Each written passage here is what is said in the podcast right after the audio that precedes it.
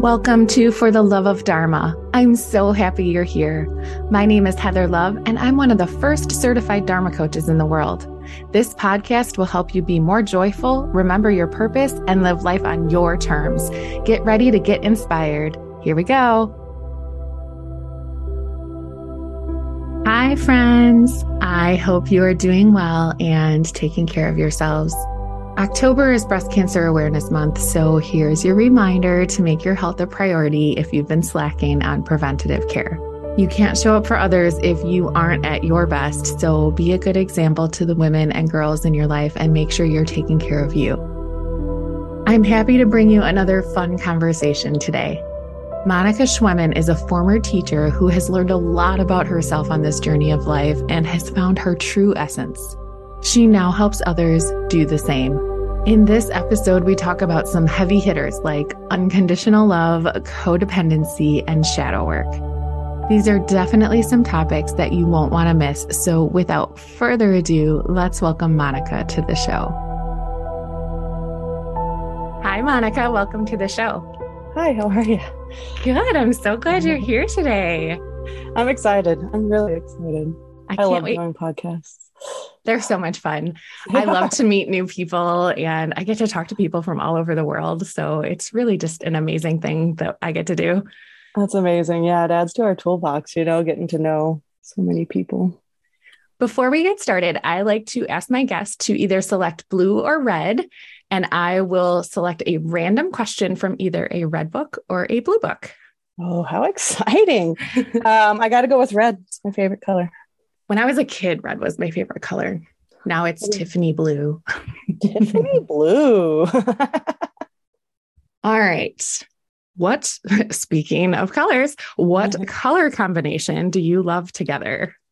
I really love red and green. And it's one of those people think Christmas all the time when you have red and green.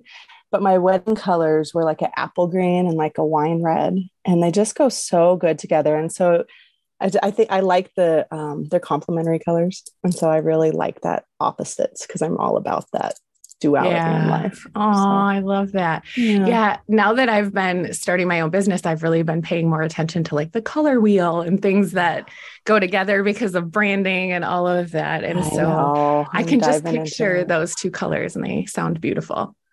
All right. I would love for you to tell my listeners what was young Monica like as a child? What was your personality like? What did you like to do?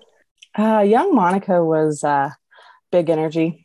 She often got told that she was a lot, right? She was a little too much for um, for people because I'm 40. And so when when we were younger, you know, now we try we're coming into this age where we're trying to embrace children for who they are. But when I was a kid, sometimes it was almost like better seen, not heard, right? And that was hard for me. I was very excited. I was very happy most of the time up until a certain age, you know, when trauma started hitting me. But but five and under, I was just I, full of life, you know, um, really quick witted, really aware of my surroundings all the time. I like to just I like to play. Um, I really liked climbing trees. I, I, mean, I was very, I guess, if you had to classify, very tomboyish as a kid. It took me a long time actually to step into my feminine energy uh, later in my life because I was just who I was.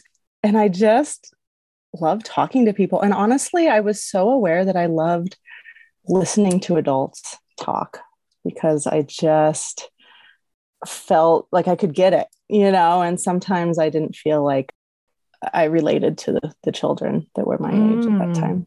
That's interesting. Yeah. I I was always told I was mature for my age, but that was like later, you know, more like teenage mm. years. I think when I was like 5, I found adults very boring. and see, I was that kid that was like sitting there pretending to play and listening to everything that they were saying. I love that. So, do you remember what you wanted to be when you grew up, when you were that age? I wanted uh, to be a teacher, and I um, I am, and that is. I remember. I don't know why I wanted to be a teacher and an artist. I remember being five, and my uncle, who's passed away when I was younger, he I remember drawing this face and he was like got so excited about it. He was like, "Oh my gosh." And he's like showing my mom and he's like, "She's an artist." And he used to have all these oil pastels I used to play with and and from that moment I was like, "Oh, I guess I'm good at this." And so I remember always wanting to be an artist as well. And then he passed when I was like god, I think I was like 7 or 8 and I just held on to those words, you know. Sometimes all it takes is one person to believe in you, and it sets you on a whole path to a, a place you would have never gone on your own. No, it's so true. Um, we don't know how we affect people. you know, one sentence, one like uh, line of encouragement. You know, yeah, it really it is funny what sticks with you. And being a teacher, I always try to keep that in mind. You know, how yeah, you can affect kids. They, I mean, they say all all a child needs is one relationship.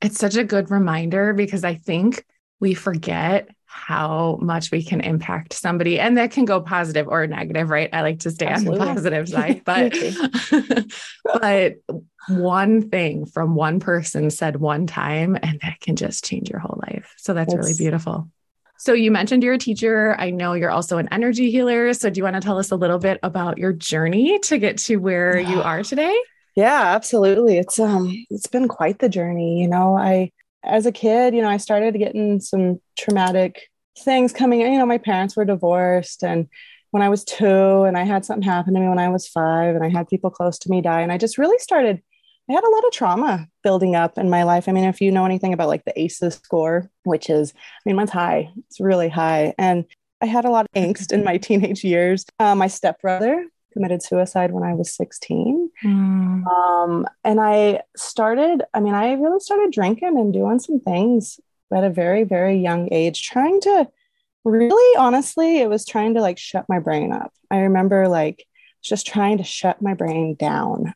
It was always on and it was always going. And I, I mean, because I am very intelligent, you know, as a kid, and I'm very aware, like I had mentioned. And so, and I feel like I'm might have what they classify these days as an ADHD brain. Mm-hmm. Okay. So it's very all over the place. And so anyway, I, you know, going through my teenage years, I was partying quite a lot. I remember the moment I decided to go to college, I was sitting on my friend's back bed sleeping and I was like, God, I don't want to be like this the rest of my life. Like, what can I do?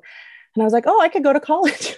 and so I went and told my mom, and I think she applied for me, honestly. And I like got in and okay. So I did two degrees in four years, art and wow. philosophy. And it felt good to complete that. And I mean, I was still kind of partying in college and, you know, I got out of college and lived in Austin for a year and broke an engagement and it moved me to Montana. Well, it didn't, but I chose. I had already quit my job.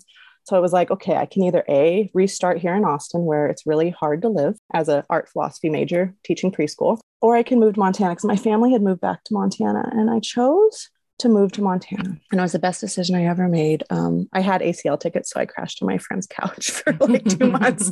Went to ACL. Tom Petty sent me off, and I drove up to Montana. This place has changed my life. I got here and I was 26. No, I was 24. I started bartending. And one thing Montana really started teaching me is that I could have a bad day.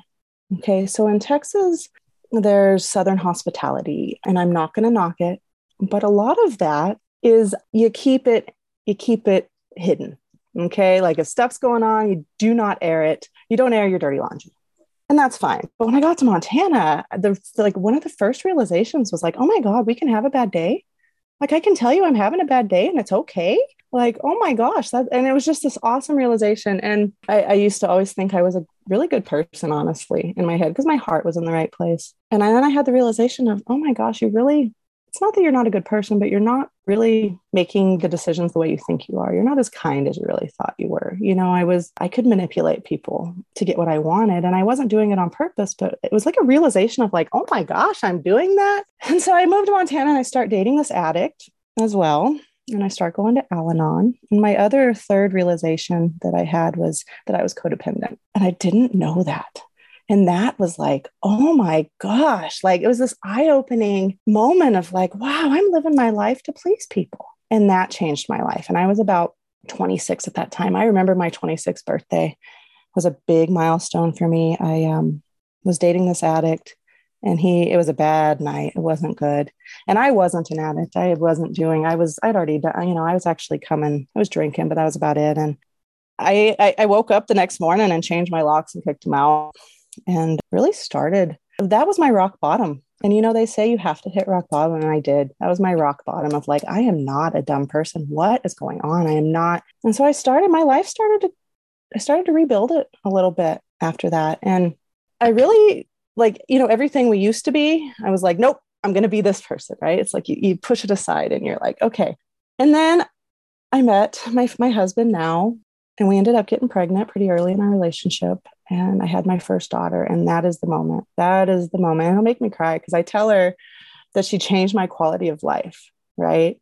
Um, that is the moment I start. I was like, I've got to start really working on my healing. Like, I've got to be a better person for this child. You know, like I don't want them to grow up in a drinking household. I don't want them to grow up the way I grew up. And I didn't grow up terrible, but there were some things I really wanted to change. I remember being pregnant and I had to quit. You know, you have to quit drinking and you have to quit. And I was like, I didn't love being pregnant the first time. It was really hard for me. But I I started really changing, um, really growing, really working on myself from that moment forth, and really diving into a lot of my trauma and and, and really learning how to to face. I had to relearn how to cope without alcohol or other things, um, how to process emotions without hiding them. And it was the best thing that I ever had to do. And so, fast forward, you know, to I had my other daughter, they're six years apart. Oh, I went back to school when Shirley was two to get my teaching degree because I was bartending for a while, which is great in Montana because it's a, you know, we get paid minimum wage and tips, and that's great. But I was like, Shirley was born. I was like, I got to go do something. So I went back to school and got my elementary ed degree and my special ed um, minor. Um, and so we both started kindergarten together. She went to kindergarten. I started teaching and I was pregnant with my second kid at that time.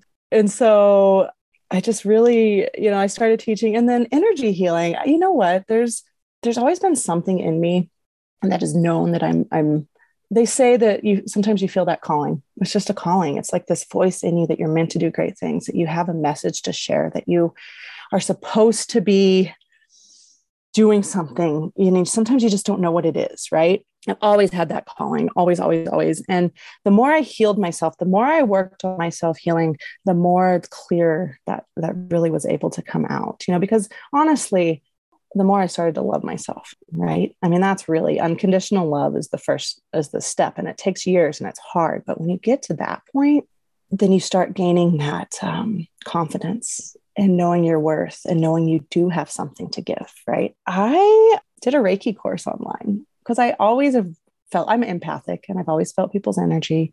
I've always been able to help people. I've always had this knack for knowing what people need to hear for being able to be honest without judgment, which I later found was compassion. So I, God, this was like three years ago. I took an online Reiki course, uh, became a master, and sat on it for a long time, like four months. And then all of a sudden, one day, and I was really working on myself, learning how to really connect in to my intuition, really learning how to connect in to myself. I mean, all healing, just getting energy work done myself, really just facing my shadows head on. Right. And so one morning I woke up and I heard this voice and it was like, you better call. I have a friend who owns a salon in town. She's like, you better call her. You better ask her about that room or someone's going to do what you want to do. And I was like, okay. So I called her that day, got the room, started working, and I just loved energy healing. It just, you know, the more I've done it, the more I've I've healed, the more I've been able to figure out what it is I my special sauce in it, right? My approach and then from that, I mean, I, I brought in my art. And so I do intuitive art. And I actually am starting a class, you know, this Sunday using art to teach people how to work through fear and get in touch with their intuition. And I mean, it's just really branded into this place that I'm really at today. But it's taken a lot of being honest with yourself and working through. Thank you for sharing all that. That yeah. was such an amazing story so many good things. I'll try to remember everything I wanted to ask you. no, I didn't want to interrupt you because I just I was like, oh my gosh, this is so good. I was oh, like totally into your story. Mm-hmm. So I would love to go back a little bit to when you were talking about you realized you were codependent because that was also a turning point for me in my life. And once I realized that it was living for everyone else and trying to please everyone else and I just would love to know how would you tell my listeners if they're trying to figure out if they're codependent? what are some things they could look for to figure that out? Well, you know, like I said, I was going to Al Anon meetings, and Al Anon is, I mean, I'm not trying to plug them, but it, it changed my world. You know, it's for people who either have had parents that are alcoholics or addicts. It's for people that have husband, you know, that are in a relationship somehow, a close relationship with alcohol or addicts. And so I started going, it's almost like you are living for someone else. Okay. So it's like you are changing who you are, you are changing your emotional expression to meet the emotional needs of others because you want to help them. And this, I'm going quote unquote, help them because you are not helping them, but you want to change them. You want to help them. You, you, here it is. The main thing being codependent is that you want to fix people, but you want to do it in the not the correct way, right? You it's like you almost immerse yourself in their life because you think that they can change, but you forget to ask yourself if they want to change. And that is a, that is a big thing about codependency. Um, enabling people is a big thing in codependency. They keep doing things and you keep going, oh, it's okay. It's okay. We're going to work on this. We're going to work on this. And it's like they keep slapping you in the face and you keep putting your face out there. you know, and it hurts. yeah, I think what's really important mm. that for me when I was going through all of this, and even to remind myself of it now, is that we're all on our own journey. And what I think is best for someone may not be what's best for them. Just because I would do things a certain way doesn't mean that's how they came into this world to do things.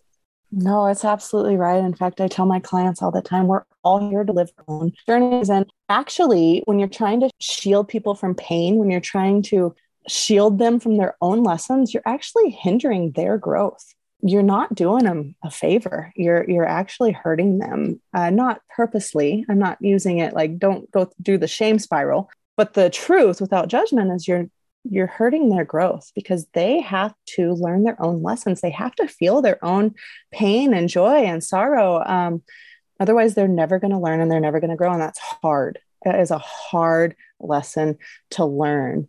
We can't fix them. It's actually crossing a boundary too, because they might not want our help. We think they need it, but they might not think they need it. Yeah. You know, great point.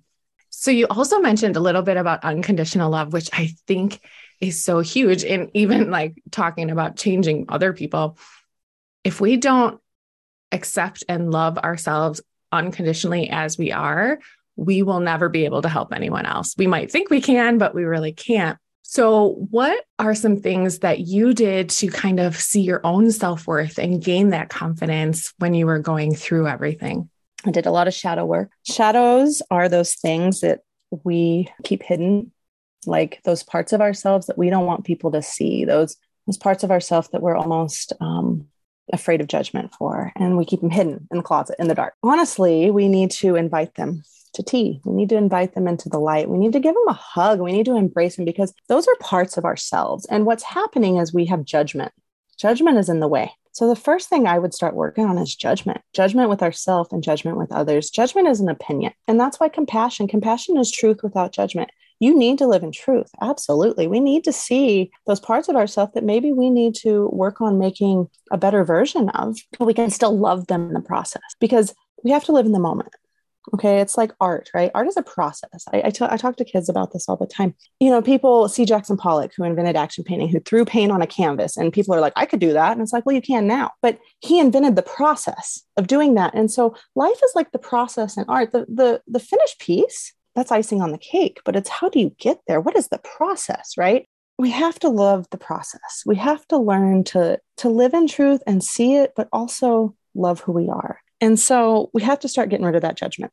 Um, judgment of others. Actually, when we start judging others, stop and ask yourself, oh man, what is it about this person that is triggering me? And really, it's a shadow. It's a shadow of your own that you need to pull out and look at because you're judging yourself for the same thing. You just don't know it. You know, we have this consciousness about ourselves, but then there's these thoughts in the subconscious that take over. And so to start pulling those thoughts from the subconscious, we have awareness is key. And we have to do it in grace and compassion and love because we're not here to beat ourselves up. But we are here to start noticing that truth. And so those shadows, um, that's how you start kind of noticing them, you know. And then you just invite them and you give them a hug and you you you heal them. I mean, you just have to love. Unconditional love is loving yourself as you are right now, like you said, And that's it. I mean, not except for not, well, I will in a couple weeks after I do this to make myself better.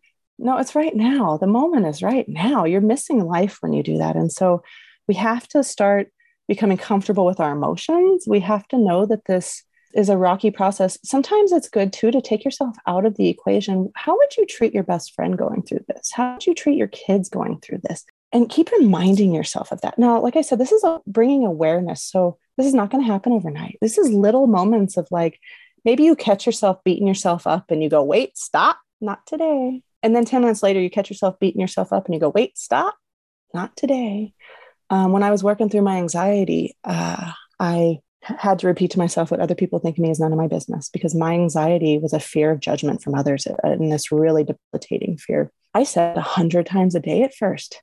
And then it got less and it got less and it got less. And so it's like knowing that you're not going to do everything because we're perfect as we are right now. It's okay to be who you are. I mean, my God, that's what the world needs. They need you authentically. And with that comes those parts of yourself that you want to work on. And that's okay. But we we have to start small. Just start small. Enjoy your life, enjoy your moments. You know, a lot of us want everything right now. Like, I want my business to be successful now.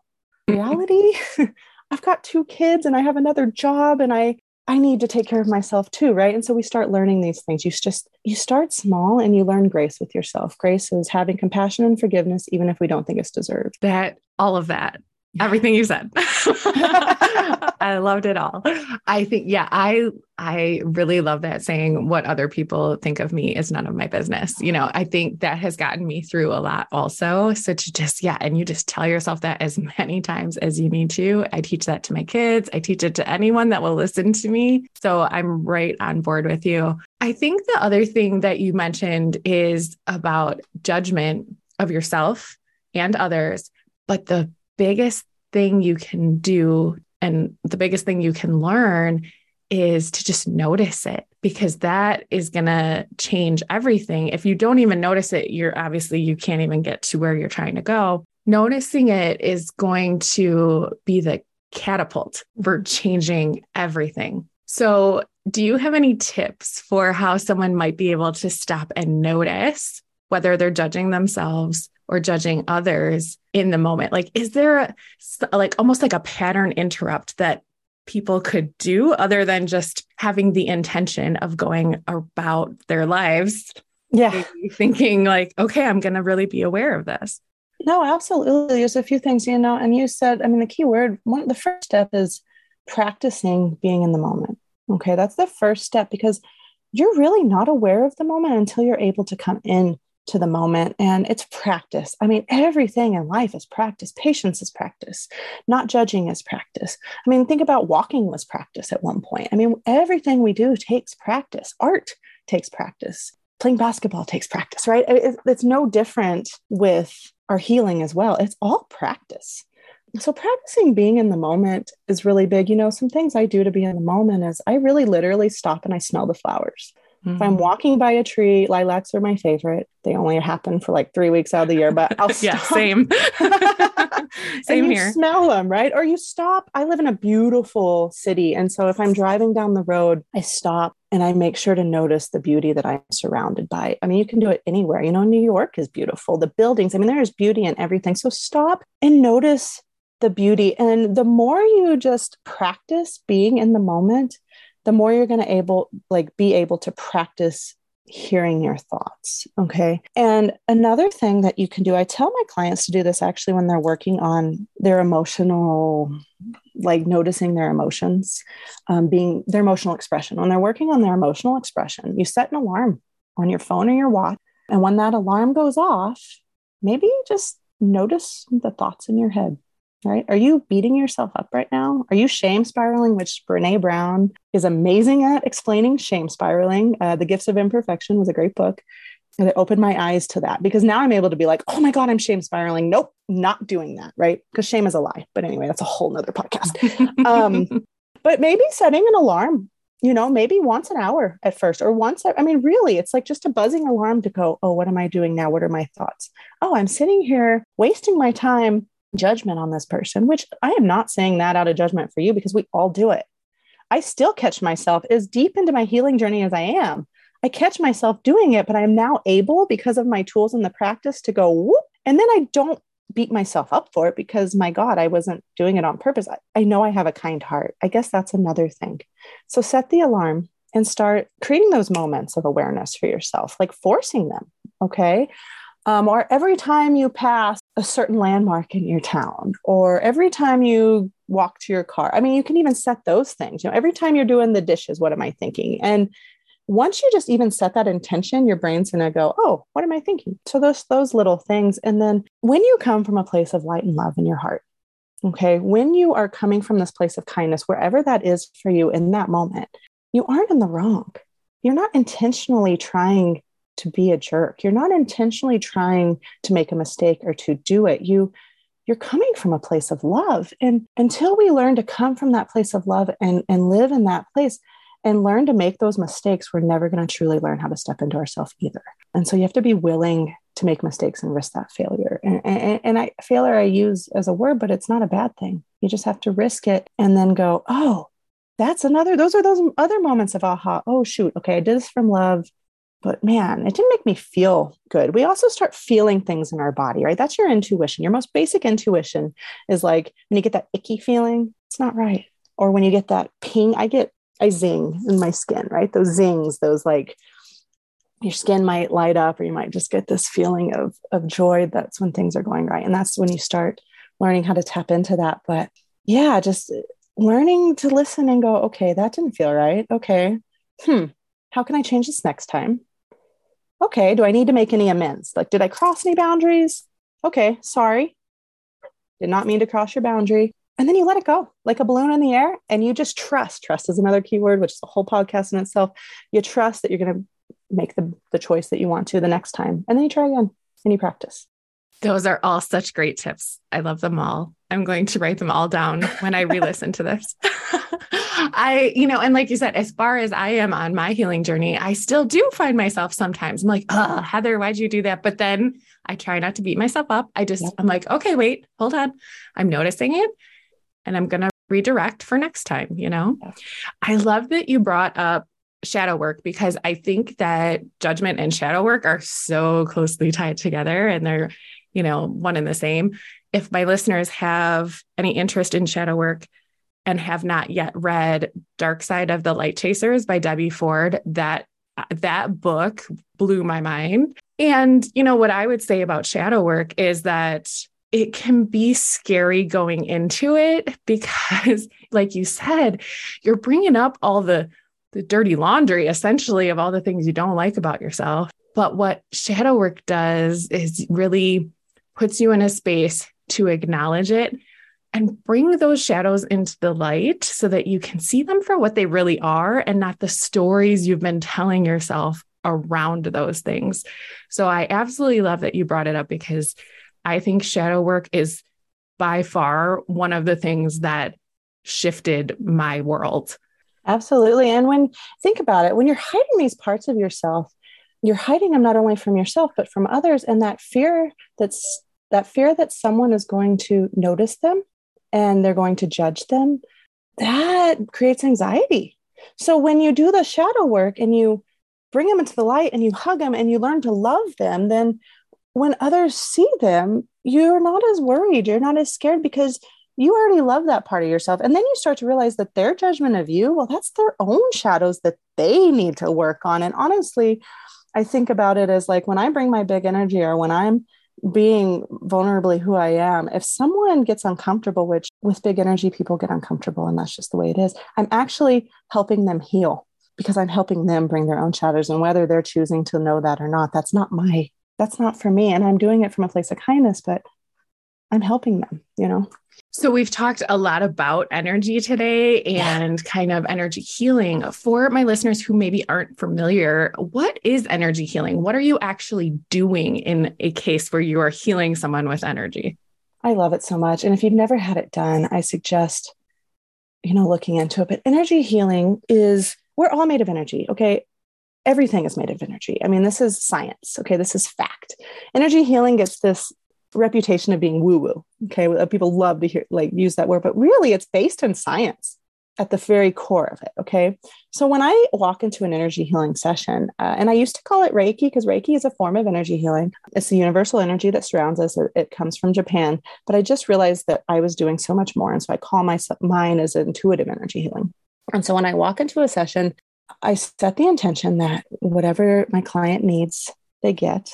Um, whatever I need to see or hear, I do. I do, and that um, they get exactly what they need, nothing more, nothing less, with peace and ease. And then I start I start working and I move intuitively uh, where I need to go. And a lot of it is trust. But the most basic thing that people get out of it, I we we have a chakra system. There's really like 209 or something, but we focus on seven.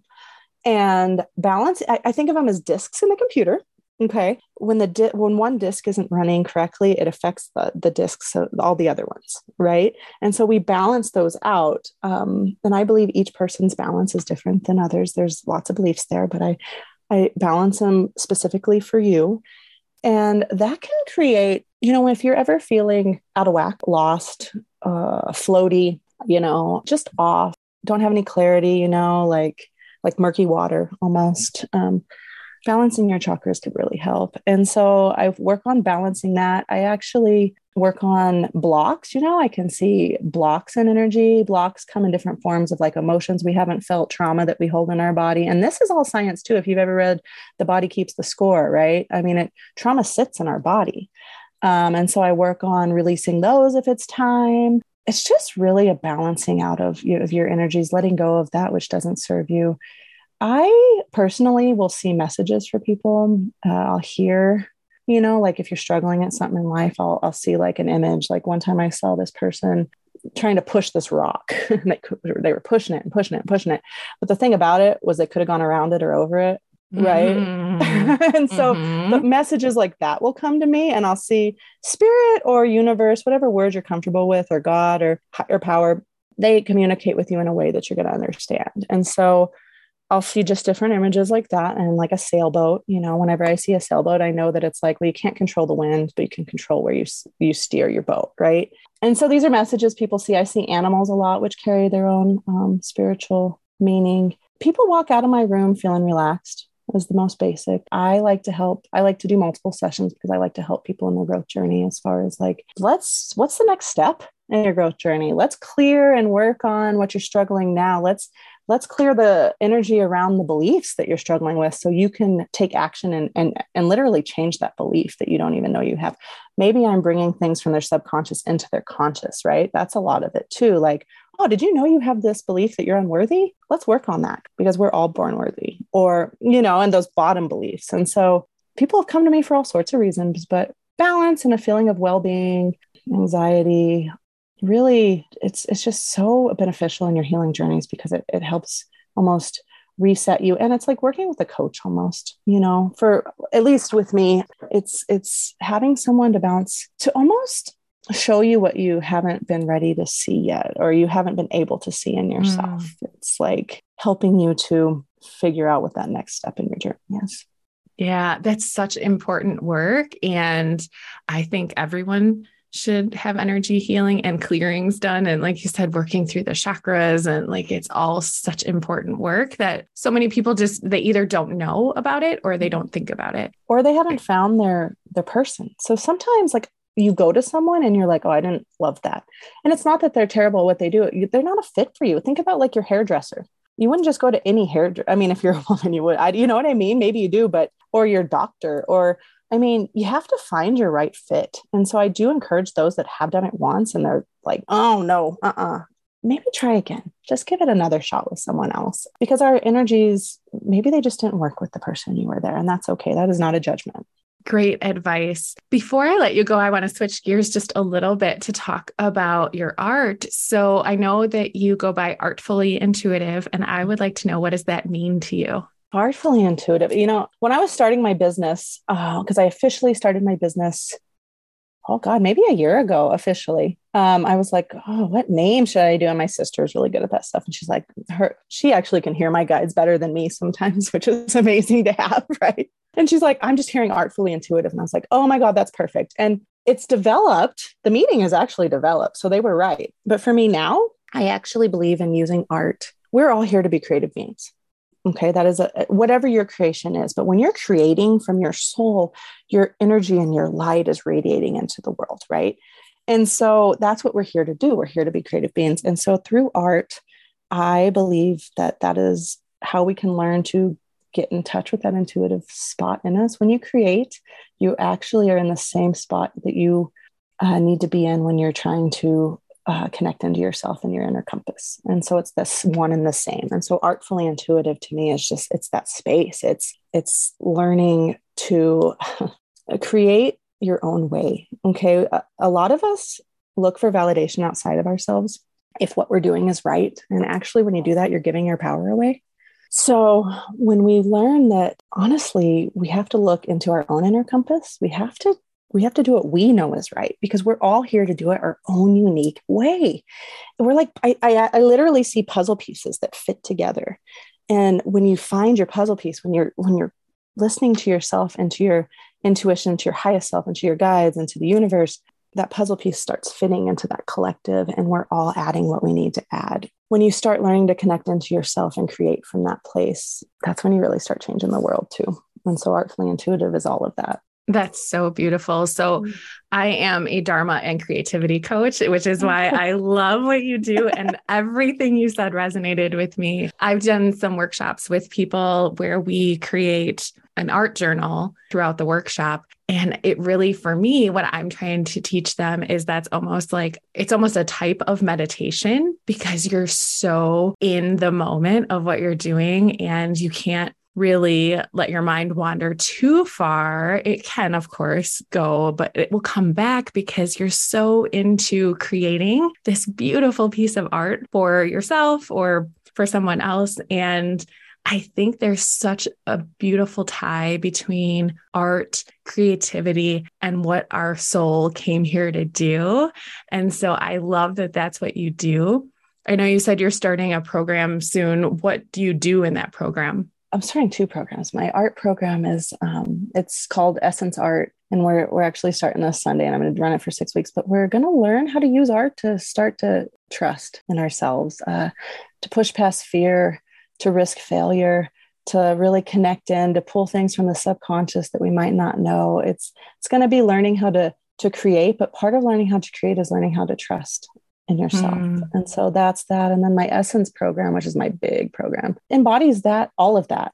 But it also embodies, you know, my my passion is helping people step authentically into themselves and have that unconditional love. And so I do that, you know, through art, through shadow work, through everything that I've talked about, through my coaching and energy healing. And so my big program embodies just everything, you know, and it's intuitively led. So I believe a lot in, intu- in, in intuitively led things. And so for me, whoever joins the program, uh, it's also based around what you need. And I'm intuition, and like I said, I'm an empath, and a lot of people think that that is a curse, which sometimes it is until you learn that it's not. It helps me to really be able to tap in and know what people need. Yeah, I am also an empath, and I've actually done an episode or two about being an empath and the different kinds there are. And I did, I mm-hmm. used to think it was a curse because it I didn't know how to harness that power. Once I learned that, I was like, oh my gosh, this is like the most beautiful gift anyone could ever have. Absolutely. But it's scary when you can't because um, you can feel it all. I mean, you have to learn how to protect yourself when you are empathic but man it is it's such a beautiful gift and when you step into your role as the healer whatever way they may be you know i mean lawyers or healers. Everybody you can be a healer but when you step into that path learning to harness that is pretty amazing. Amazing. So i know we talked about it a little bit already but where is the best place people can find you Facebook or Instagram, really, you know, uh, Monica, Monica, not Monica, but Monica in the Raw is my Instagram handle. Um, and then Artfully Intuitive LLC or Monica Schwemin on Facebook. Messenger, I'm connected to my Messenger.